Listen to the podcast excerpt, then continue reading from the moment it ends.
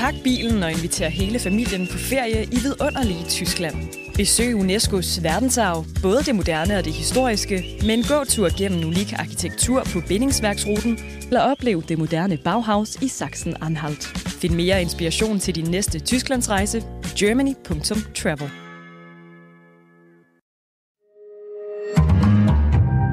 Berlingske. Der er jo ingen politikere i det her land, der reelt har visioner. Magtafgangse, siger jeg bare. Priserne stiger og stiger og stiger. Hvad gør vi ved det? Jeg er så træt af at høre på alt den spil. Det burde være et, et korps ombudsmænd, der holdt bolden. Det giver ingen mening. Ulla Tofte. Kan man dele en nationalfølelse med nogen uden at have en fælles historie? Ja, det kan man helt sikkert. Nationalfølelse, det handler om meget andet end fælles historie, heldigvis. Anna Libak, kan Vesten få en stærk position i verden med four more years til Joe Biden? Nej, desværre, fordi Biden han er for gammel, og han er for upopulær. Ja, men det er jo uh, tankevækkende uh, svar fra starten uh, fra to skarpe hjerner i studiet. Velkommen i Østergårds Salon.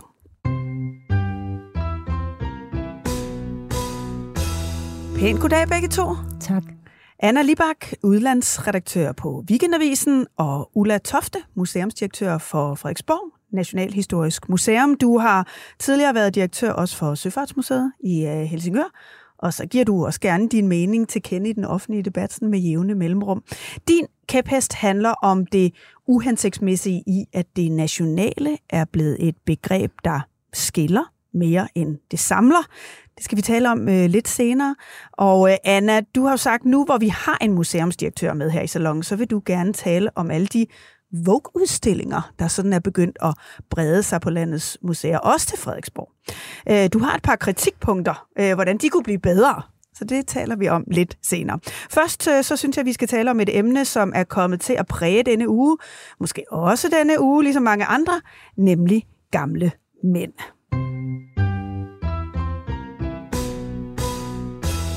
Ja, vi har jo blandt andet haft en lidt hjemlig debat om en vis herr Steffensen. Den tager vi sidst i programmet, men vi begynder på den anden side af Atlanten, hvor det tirsdag lød sådan her i en video fra præsident Joe Biden. When I ran for president four years ago, I said we're in a battle for the soul of America, and we still are.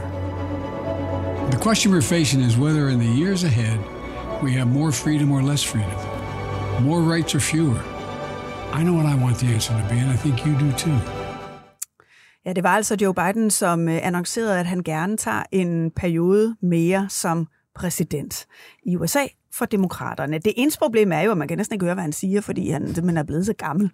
Anna Libak, hvor stort problem er det, at man i USA simpelthen ikke kan finde præsidentkandidat øh, for demokraterne, som er under 80 år? Jeg synes, det er et kæmpe problem, og øh, jeg har også noteret mig, at det synes de fleste amerikanere også herunder øh, demokratiske vælgere. Mm. Og det er jo et kæmpe svigt, at han ikke har sørget for at øh, finde en demokrat og stille op i stedet for sig selv, som man kunne tro på kunne vinde. Ja, det var det, man tænkte ved første periode. Tænkte, han kan tage lige en mere med, ikke? Hvis man, men hvis han bliver valgt, og han sidder perioden ud, så er han 86, når han er færdig. Så er han 86, og han har en vicepræsident, der, der er så udulig, at jamen, det gør det jo sådan set værre, at man er bange for, at han får et slagtilfælde, og så hun kommer til. Ikke? Han har jo virkelig øh, forsømt at bygge bro til den nye generation, som ellers øh, var det, han lovede, da han stillede op i sin tid. Det, der kan være scenariet, det er jo, at det kan blive en kamp igen mellem ham og Trump. Hvad bliver det så for et valg for os i Vesten? Det er et valg, øh, han, han håber på vil materialisere sig. Altså hans øh, højeste og hedeste ønske er jo, at Trump han øh, stiller op, fordi han tror, at ham kan han vinde over. Og det tror jeg faktisk også, at mm. han kan. Og det kunne man også se i den video, hvor han annoncerer, at han øh, vil være præsident igen, at han taler ikke om alt det maløse øh, positivt, han har udrettet for USA. Nej, han taler om, hvor farligt det vil være, hvis Trump kommer til magten. Man får indtrykket af, at han stiller øh, alene op for at forhindre, at det sker. Men det er jo ikke et særligt visionært øh, program ja. at stille op øh, for at forhindre, at der kommer en, som han der selv jo, mener vil Der er jo være. klip med fra 6. januar med demonstrationer for fri abort, og sådan, det er lige præcis det der med at tegne kontrasten der er ret, ret vigtig eller ret central i den video. Ja, og der burde han jo i, i øh, den embedsperiode, han har haft, have haft nogle øh, succeser og, og fremvise. Mm. Og øh, lige nu går det egentlig øh, forholdsvis godt med øh, økonomien øh, i USA. Så øh, man skulle tro, han ville øh, slå på det. Det har han så vanskeligt ved, fordi amerikanerne forventer, at det kommer til at gå rigtig øh, skidt i nær fremtid. Du, øh, du skrev til mig øh, forud for den her, unders- øh, den her udsendelse, at, at valget for Vesten også på en eller anden måde står mellem borgerkrig i USA med Trump, eller krig mellem Vesten og Kina og Rusland på den anden side, hvis vi får Biden. Hvad mener du med det? Det, jeg mener, det er, at, øh, at øh, Biden han har ført en, øh, en markant anderledes øh, udenrigspolitik end, end Trump, og øh, fordi han har samlet Vesten, og det er virkelig en fortjeneste, og det tager jeg også hatten af for, øh, mod Rusland øh, i forbindelse med krigen i, eller invasionen af, af Ukraine, så øh, har han på en række andre områder opført sig problematisk på en måde, jeg mener egentlig øh, gør vestens stilling mere usikker. Og det er, at når han siger, han blæser til kamp mod øh, autokratierne, han siger, det er demokratierne mod autokratierne. Mm. Og han øh, går ud og øh, drager et-Kina-politikken i tvivl, som USA også har haft siden, eller indstiftet i 70'erne, ved at sige, at selvfølgelig kommer vi taiwanerne øh, til undsætning, hvis Kina øh, angriber. Og øh, han siger, at... Øh, at vi får ikke øh, fred i Ukraine, før Putin er væk. Altså mm. han kommer hele tiden til at sige øh, noget, som er, øh, hvad skal man sige, utrolig krigerisk, fordi det er verdens mest magtfulde mand, der, der siger det. Mm. Eller måske nu kun verdens øh, næstmest magtfulde mand. Der er jo nogen, der mener, at Xi Jinping øh, faktisk har større indflydelse i dag. Men det er farligt at, øh, at sige, at vi som demokratier er i krig mod autokratierne, fordi vi kan ikke vinde den kamp, uden at få nogle alliere os med stater, der ikke er demokratier. Det kan mm. godt være, at de er det formelt, men de er det ikke reelt. Og, øh, og de er selv bange for, at øh, USA kunne ramme dem med øh, sanktioner. Ja. Så, øh, så derfor så skal vi ikke have den øh, opsplitning. Og der må man sige, at Biden, hans udenrigspolitik, Jamen, han fortsætter øh, den linje, der øh, som, som o, o, øh, nej, Obama forsøgte faktisk at gøre op med den linje, men man kan sige, som, som Bush øh, øh, førte, da han gik ind i, øh, i Irak. Ikke? Altså forestillingen om, at de vestlige værdier, øh, de skal øh, udbredes om nødvendigt med magt. Det er den retorik, han har, selvom han måske ikke øh, har mulighed for at føre den politik i praksis. Mm. Og på et, i, i en situation, hvor Vesten er blevet svagere, der er det farligt. Det indbyder til konfrontation og, og mere ballade, end man havde behøvet. Ja, så vi kigger faktisk på en kandidat, som rigtig gerne vil blande sig i det udenrigspolitiske, og som måske kan være farligt for os. Og så kigger vi på en Trump, som jo hele tiden har kørt under parolen Make America Great Again, og som jo i måske i virkeligheden nærmer sig en protektionisme, og at USA skal stå stærkt i sig selv. Jeg vil bare sige til lytterne, at hvis man gerne vil høre mere om præcis øh, det her emne, og hvordan skal vi arbejde sammen med, med autokrater osv., så, videre, så vil jeg bare anbefale, at man går ind og hører det afsnit, som vi lavede for nogle uger siden med Ulrik Vestergaard Knudsen, hvor vi diskuterer det her i, øh, i bund. Men øh, for nu, så forlader vi lige øh, USA, og så skal vi tale om mere af det nationale. Ja,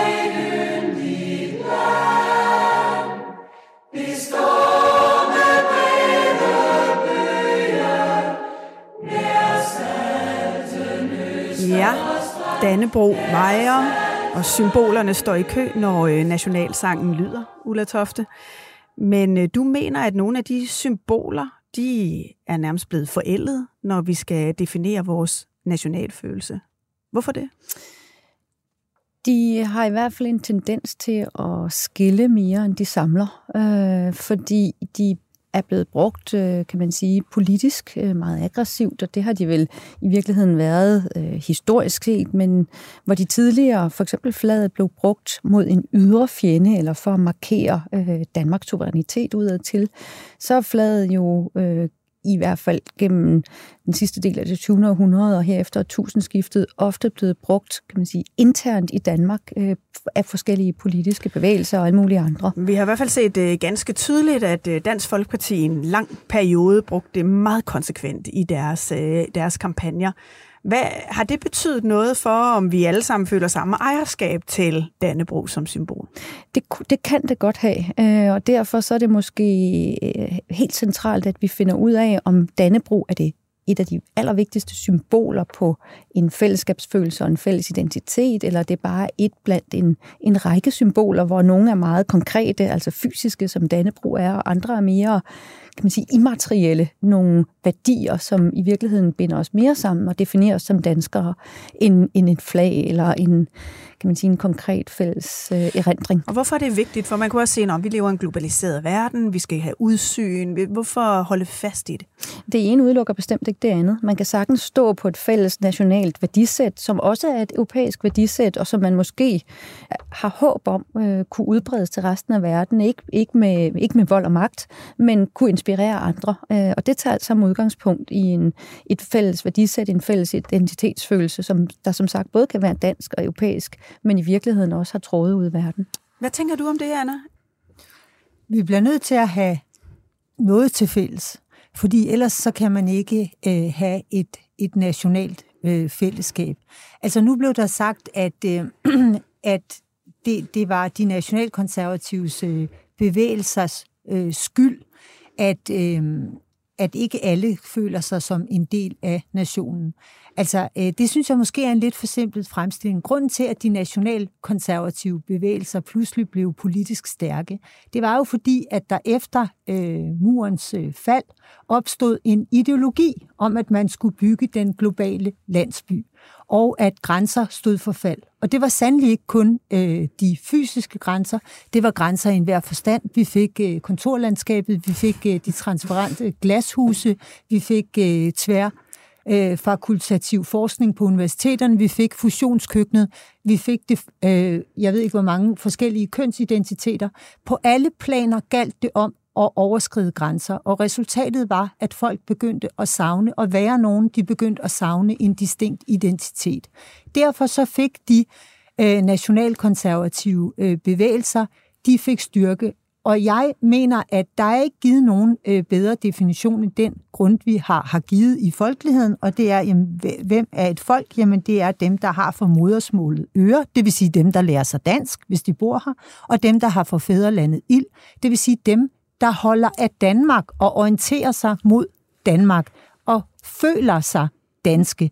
Og det øh, er det, der øh, der, der, definer, der definerer det. Lad os lige holde fast i den der grundvig diskussion, eller definition. Det synes jeg er interessant, fordi Ulla Tofte, skal man tale dansk for at være dansker? Skal man føle en ild for Danmark for at være dansker, i hvert fald med en national følelse. Der er jeg fuldstændig på linje med dig, Anna. Selvfølgelig skal man tale dansk, og selvfølgelig skal man føle en ild for Danmark og for dansk historie.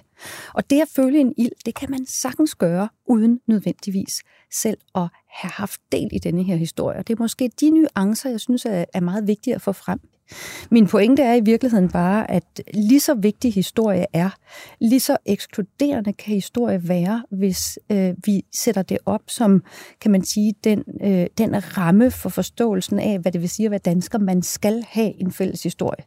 Det er der, hvor jeg er uenig. Øh, det er ikke nødvendigt at have en fælles historie, men det er nødvendigt at kende den.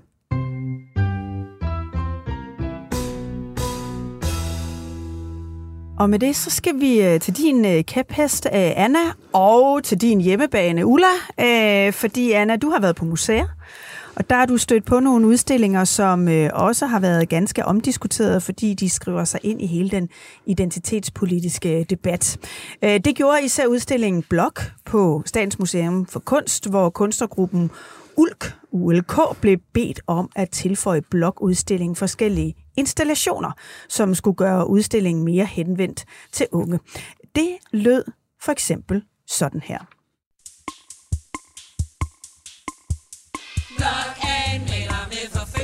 streg. Hele denne udstilling er kun til for dig. Selvom du er gammel, kitcher næsten glemt, så klar livet, men det er altid. Et sandt geni, og det er fordi, du fortryller alle med synestesi. Du har altid haft et overdrevet Jesus-kompleks. Undskyld folkens, det er fordi han er så fuld af sex. Blok, blok, bølle, blok, bølle, blok, blok. Ja, for mig lyder det jo lidt mere som noget øh, børneradio, hvis I øh, spørger jer. Men øh, pointen var at tilføre de gamle billeder nye perspektiver og se historien i en mere identitetspolitisk sammenhæng. Det fik øh, blandt andet Berlingskes anmelder Christian Lindberg til at kalde udstillingen for det mest vidtgående eksempel på et statsligt indgreb i det politiske korrekthedstjeneste. Men også udstillingen med Marie Hall på Frederiksborg Museum, hvor du, Ulla, er direktør, har fået din opmærksomhed. Øh, Anna, det er en udstilling under overskriften Kropsaktivisme, tabuer og sårbarhed finder vej til Danmarks nationale portrætgalleri.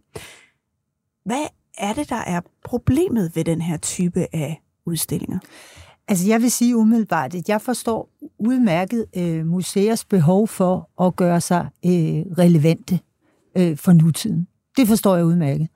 Og, øh, og jeg nød begge udstillinger. Altså jeg nød både øh, Karl Blok på øh, Statens øh, Museum for Kunst, som jeg synes alle skal gå ind og se, fordi øh, virkelig øh, fremragende maler, vil jeg sige. Og det samme vil jeg sige om Marie Halls fotografier øh, på Frederiksborg Museum.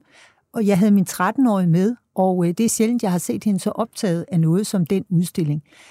Øh, I på Statens Museum for Kunst, der synes jeg, problemet øh, er, at at øh, de, de unges, øh, altså den måde, man blander de unge ind i udstillingen på, de kommer til at fremstå som sådan en slags kommentar til maleren mm. og hans arbejde. Og ikke en fortolkning, men nærmere en kommentar. Jamen, en vrængende kommentar. Mm. I virkeligheden. Altså en, en, en kommentar, som problematiserer, at han, ude, øh, at han overhovedet er der. Og det er derfor, heldigvis kunne man se øh, udstillingen uden at, at øh, lade sig forstyrre af det. Sådan var den bygget op. Der var ud for billederne, der var der så nogle øh, monitorer, hvor at, øh, der, der var videoer med unge mennesker, der kom med nogle helt irrelevante kommentarer til billederne, der, der gjorde, at man nogle steder kunne blive øh, i tvivl om, men, men, om det var det billede, de, øh, de kommenterede, eller hvorfor at de havde behov for at sige, at det var svært her for en homoseksuel, eller for en, øh, en, en lesbisk er, kvinde de, de at møde kritiske deres, kommentarer. Øh, deres formål er i hvert fald, så kan man diskutere, hvor godt det lykkes, men det er at prøve at oversætte det til en nutid. Nej, der, Synes du, det lykkes? Nej, overhovedet ikke. Altså, ud, ud fra, fra maleriet øh, fra et osterie, det er nok, nok det øh, maleri, som øh, flest har set. Det har været gengivet i mange øh, aviser, hvor man kan se to kvinder sidde med en mand ved et bord, og de kigger på øh, nogen bag manden, og man kan se, at de kigger skælms på ham, øh, og at manden, øh, de sidder sammen med os, vender sig og tydeligvis føler sig truet af ham, må vi formode, de kigger på, for han vil gerne have dem for sig selv. Mm. Og det er, øh, det, det er fantastisk, at han kan fortælle hele den historie, uden at vise øh, den personlige billede, som, øh, så, så, som, øh, som, som fører øh, til, til, til det optrin.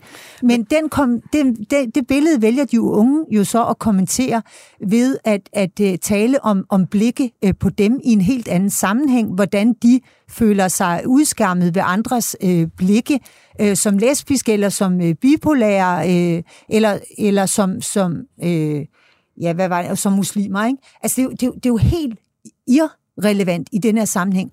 Og, Men du og, sagde i til begyndelsen, at du havde egentlig nogle forslag til, hvordan man kunne gøre det der bedre. Ja, og det vil jeg sige, med hensyn til øh, Karl Blok-udstillingen, der vil jeg sige, blandt dem udenom. Altså, vis Karl Blok, øh, som han er. Øh, altså, og lad, lad, øh, lad ham være øh, i fred. Anerkender ham for en geni. Med hensyn til den udstilling, jeg har set på Frederiksborg øh, Museum, og som jeg nød, som er øh, fotografen Marie Hall, der øh, sætter øh, fokus øh, på særlige øh, overvægtige øh, kvinder, og øh, forsøger at, øh, at fremstille dem æstetisk, og det lykkes øh, så absolut, så vil jeg sige, at den udstilling, hvad laver den egentlig på Frederiksborg Museum? Altså, den kunne lige så godt have været øh, på et museum for øh, samtidskunst, øh, øh men den kunne jo have været integreret med den øvrige faste øh, udstilling. Fordi det, som jeg bad en rigtig dygtig øh, omviser, de har deroppe, der, der viste rundt og forklarede Maries Hals udstilling, det var, at jeg sagde til hende, sig mig, gennem tiderne, er det sådan, så øh, kropsidealerne er skiftet så meget, som vi siger. Vi går rundt og siger til hinanden alle sammen, at øh, der har været en gang, hvor det var på måde at være tyk. Det var dengang, vi levede i et mangelsamfund, og der kunne kvinder få lov til at være fyldige. Er det rigtigt? Og så siger den her kvinde med autoritet, ved du hvad, her hænger 500 års Danmarks historie. Det er eliten, der er udstillet her. Hvis man vil se, hvordan at mennesker med penge, der var elite, hvis man vil se, hvordan det var meningen, man skulle se ud, så kig på de billeder. Der er ikke gennem de 500 år noget tidspunkt, hvor kvinder ikke har skulle have en meget øh, stram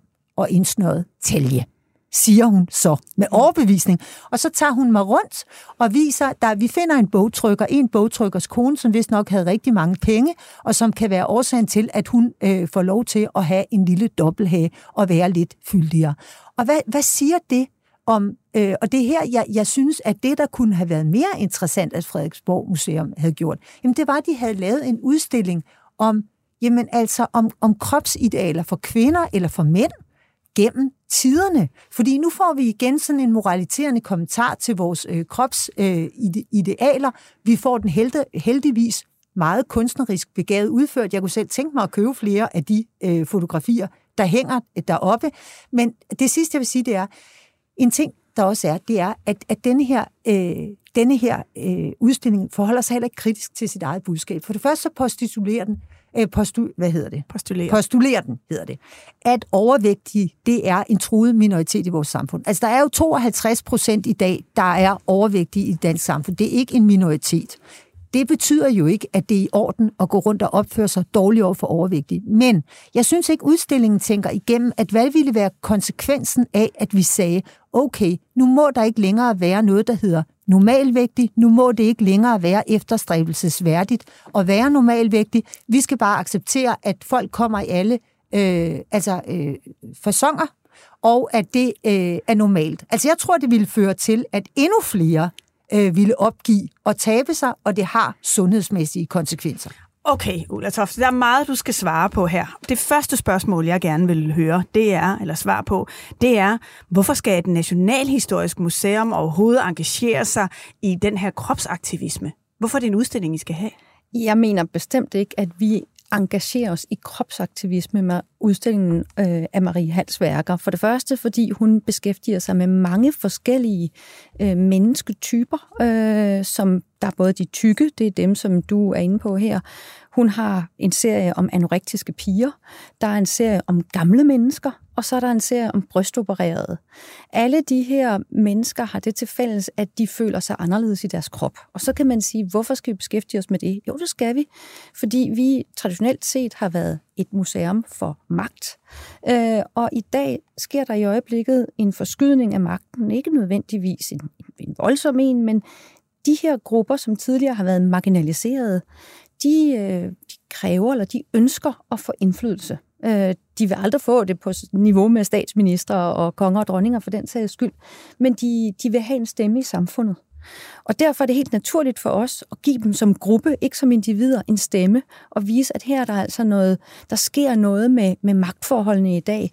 Så, så kan man sige, mennesketyper, der tidligere gik fuldstændig under radaren eller var marginaliseret, de faktisk, kan man sige, fylder i bogstaveligste forstand i vores på, på væggene i vores udstilling. Det er den Men ene er det... årsag. Den anden mm. årsag, den må jeg lige øh, nævne her også, det er, at vi også er det nationale øh, portrætmuseum. Og udover Marie Hall-udstillingen kan vi se, at der sker voldsomt meget med portrætterne i de her år. Øh, hvor det tidligere var portrætterne tidligere var en idealisering, så, øh, så arbejder moderne portrætkunstnere meget mere end tidligere med netop det søgende, det skrøbelige menneske i transition. Og Marie Hall er bare en af denne her meget store bevægelse, som vi selvfølgelig som kunstmuseum også skal gribe. Nu siger du, at som I selvfølgelig skal gribe. Nogle gange kan du godt, når man også kigger på blogudstillingen, virke som om, at museerne måske føler sig en lille smule presset til at gå ind i den her identitetspolitiske debat, også selvom det måske ikke rigtig passer til museet eller udstillingen i øvrigt? Altså, jeg, jeg betragter på ingen måde udstillingen af Marie Hals værker som en Vogue-udstilling. Det er ikke et budskab. Hun er en fremragende portrætkunstner, der har vundet adskillige danske og internationale priser. Du synes ikke, det er et budskab, at I... Vi viser hende som den øh, portrætfotograf, hun er. Og at hun så, som så mange andre i øjeblikket, beskæftiger sig netop med de søgende eller de sårbare, det er i virkeligheden bare fordi, hun reflekterer der, der hvor portrætkunsten er på vej henad.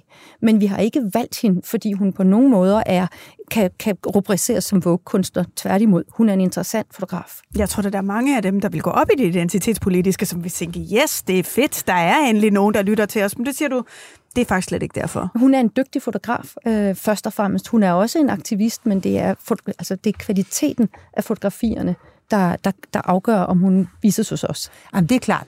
Altså, og det, det er klart, det er, er øh, kvaliteten, som, som øh, gør, at, øh, at det er værd at se udstillingen, og at, at øh, I overhovedet kan forsvare og vise den. Jeg er ikke enig med dig i, at det ikke er en Vogue-udstilling. Altså, du har ret i, at der også var andre billeder end, øh, end billeder af overvægtige kvinder. Jeg vil gøre opmærksom på, at, at de kvinder, der var øh, fotograferet i høj, øh, i høj grad var medlem af øh, Fedfront.dk. Altså, de var selv aktivister. Det er tyk-aktivister. Mange af dem, øh, vi har hørt i, i medierne, øh, forestillede øh, billederne. Det er heller ikke tilfældigt, at sådan en, som der var en politiker afbildet. Kan I gætte, hvem det var?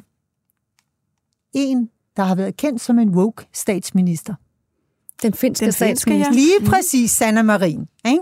Det var, jeg vil der sige, var et billede af hende, og så var der også et billede af transkønnede, og øh, det er rigtigt, at der var billeder af øh, anorektikere, og det interessante var, altså det fik det mig faktisk til at tænke over, det var, at, at mens der var store bestræbelser i de ledsagende tekster for at få os til at forstå, at, at øh, at, at det med at forholde sig kritisk til, at folk var stærkt øh, overvægtige, at det var en form for, jeg vil ikke kalde det racisme, selvom det ord ellers ofte bliver brugt i den sammenhæng, men, men diskriminerende så var der ikke nogen tvivl om, da vi nåede til øh, fotoserien af anorektikerne, at med hensyn til for tynde mennesker, der er det i orden stadigvæk at sige, at det er sygt. Selvom jeg vil sige, da det er forbundet med store samfundsmæssige konsekvenser, både at være mega overvægtig og være meget tynd, så er det svært at se, hvorfor man skulle forsøge at normalisere det ene og ikke det andet. Ej, men Anna, det, det er vigtigt her at sige, at både de tynde og de tykke øh, giver udtryk for, at de føler, øh, at, at det er rigtig svært at være dem og leve op til et normalitetsbegreb. Og jeg tror, en af,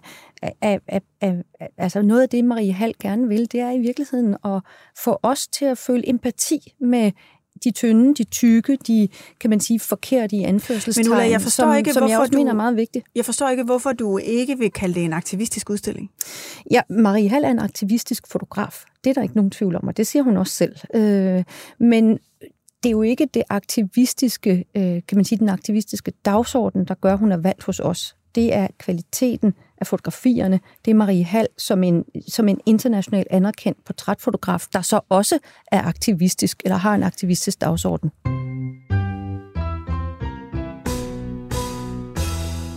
Ja, vi øh, slutter den her udsendelse med øh, endnu et drama i kulturlivet, eller i hvert fald øh, perforinen af det. Øh, og også endnu en gammel mand, Jon Steffensen. Øhm, han er 63 år, så måske er han ikke så gammel endda, men han er i hvert fald meget ældre end den 19-årige kvinde, øh, som han har øh, sendt en sms til, som har været meget omtalt i øh, den her uge. En sms med teksten, du er smuk med den lækreste krop. Problemet er, at den 19-årige er øh, medlem af partiet, og dermed udnytter Jon Steffensen både sit magtforhold over for hende, og han har også brudt partiets adfærdskodex. Det betød som bekendt, at han øh, tidligere på ugen måtte trække sig og gå på overlov. Og da Lars Lykke skulle fortælle om det, lød det sådan her. Jon Steffensen er ikke Moderaternes kulturoverfører. Øh, Jon Steffensen er ikke medlem af Moderaternes øh, folketingsgruppe. Jon Steffensen har øh, søgt overlov, og, og, og det er klogt. Ja, mere end 1200 personer i kulturlivet underskrev en erklæring, hvor de mente, at han ikke længere kunne være medlem af partiet. For dem var det altså ikke nok, at han blev øh, sendt på overlov. Øh, sådan her lød det, da sanger Pernille Rosendal skulle øh, forklare, hvorfor hun havde underskrevet brevet. Vi har brug for at have en god kommunikation med moderaterne omkring kulturpolitikken, så vi kan skabe den bedste kultur, vi overhovedet kan. Og vi synes ærligt talt, at det er på tide, at man siger nu, at det skal være trygt at gå på arbejde, Udover det skal det også være trygt at melde sig ind i et ungdomsparti. Ja, Ulla Tofte, er det her blevet sådan en, øh, en helt sag for kulturlivet, at man ikke kan have en kulturordfører i Folketinget som Jon Steffensen? Det er det til sydenladende. Altså, jeg, jeg er da også lidt overrasket over, at 1200 øh, skriver under på det her brev. Men øh, en af pointerne er øh, i virkeligheden, at vil man, jeg tror, det var brevskriverne selv, der sagde, vil, vil man have valgt en finansordfører, som øh, havde en hel masse finanskrak i bagagen, og i øvrigt havde begået underslæb og forskellige andre ting. Altså, hvor meget kan man have med i bagagen for netop det område, man sidder på, og hvor man skal træffe nogle beslutninger, der implicerer de kunstnere eller de kulturinstitutioner, relationer, som man på en eller anden måde har, har ja, ravet uklar med undervejs, og det, det synes jo, jeg også er problematisk. Men det er jo et oprør, man også kunne have taget, da han var teaterdirektør. Nu kommer det så... Jo, men der er forskel på at være teaterdirektør for et lille teater ude på Frederiksberg, og så være kulturordfører for et parti, der sidder i regeringen. Det er jo en helt, helt anden magtposition. Anna Libak, kan du øh, forstå, at der er den her opstand i hele kulturlivet? Jamen, det virker som om, at der er en masse mennesker, der har øh, følt sig øh, forulæmpet af Jon Steffensen, og derfor synes, at det er øh, på tide, at, øh, at han bliver straffet for fordomsgerninger. Jeg er ikke overrasket over, sådan som det er øh, endt, fordi det er jo ikke, øh, fordi Lykke har siddet og overvejet øh, med sig selv, hvad en passende straf øh, vil være. Altså, det har været sådan, han har betragtet opgaven som bunden. Regeringen har 89 mandater, hvis vi ikke tæller de nordatlantiske med, og øh, det er et spinkelt flertal. De har ikke råd til at miste Jon Steffensen, og derfor er det en bunden opgave. Lykke skal have det her problem til at gå væk, samtidig med, at han skal beholde det mandat. Jon Steffensen har samme interesse. Han vil gerne glemmes, og han vil gerne beholde mandatet, for han ved udmærket godt, at, at hvis han nu sagde, jeg tager konsekvensen, forlader Folketinget, overdrager mit mandat til Moderaterne, så vil jeg aldrig kunne finde job. Altså, hverken, altså han kommer jo ikke tilbage som, til, til uh, teaterverdenen. Han ligger jo i retssag. Mm. Jeg vil sige, at uh, det, det er de største helligfranser, der falder hårdest. Og uh, jeg har bare lagt mærke til, at mange af de der røde mænd, uh, som har været uh, førende med at rose Sofie Linde, altså Jon Steffensen havde jo skrevet, at uh, hold da op, man skal ikke lytte til sådan nogen som øh, Ulla Terkelsen og Mette Fugl og Inger Støjberg. Nej, han var helt på den unge generations side, ikke? Og jeg husker også Morten Østergaard og Frank Jensen, jamen der er jo ikke grænser for, hvordan de hilste den kulturændring øh, velkommen, ikke? Øh, så jeg mener egentlig, at øh, det forløb, vi har set nu, bærer straffen i sig selv, fordi vi ved alle sammen godt, at øh, en af dem, som har øh, nødvendiggjort øh, MeToo, det er øh, Jon Steffensen. Det er blevet klart for, for hele befolkningen, og det synes jeg må være sådan set straf nok i sig selv. Jeg tror ikke, han bliver genvalgt, hvis han stiller op. De damer, tusind tak for øh, begavet og bramfri samtale. Øh, det var en stor fornøjelse at have jer på besøg her i øh, salongen. Ulla Tofte og Anna Libak. Jeg hedder Mette Østergaard, og producer var Josefine Maria Hansen. Hvis du kunne lide at lytte med, så håber jeg, at du vil trykke abonner, hvor du lytter til din podcast, så får du nemlig besked om, hvornår vi har nyt her fra salongen. Tak for at lytte med, og på genhør i Østergaards Salon.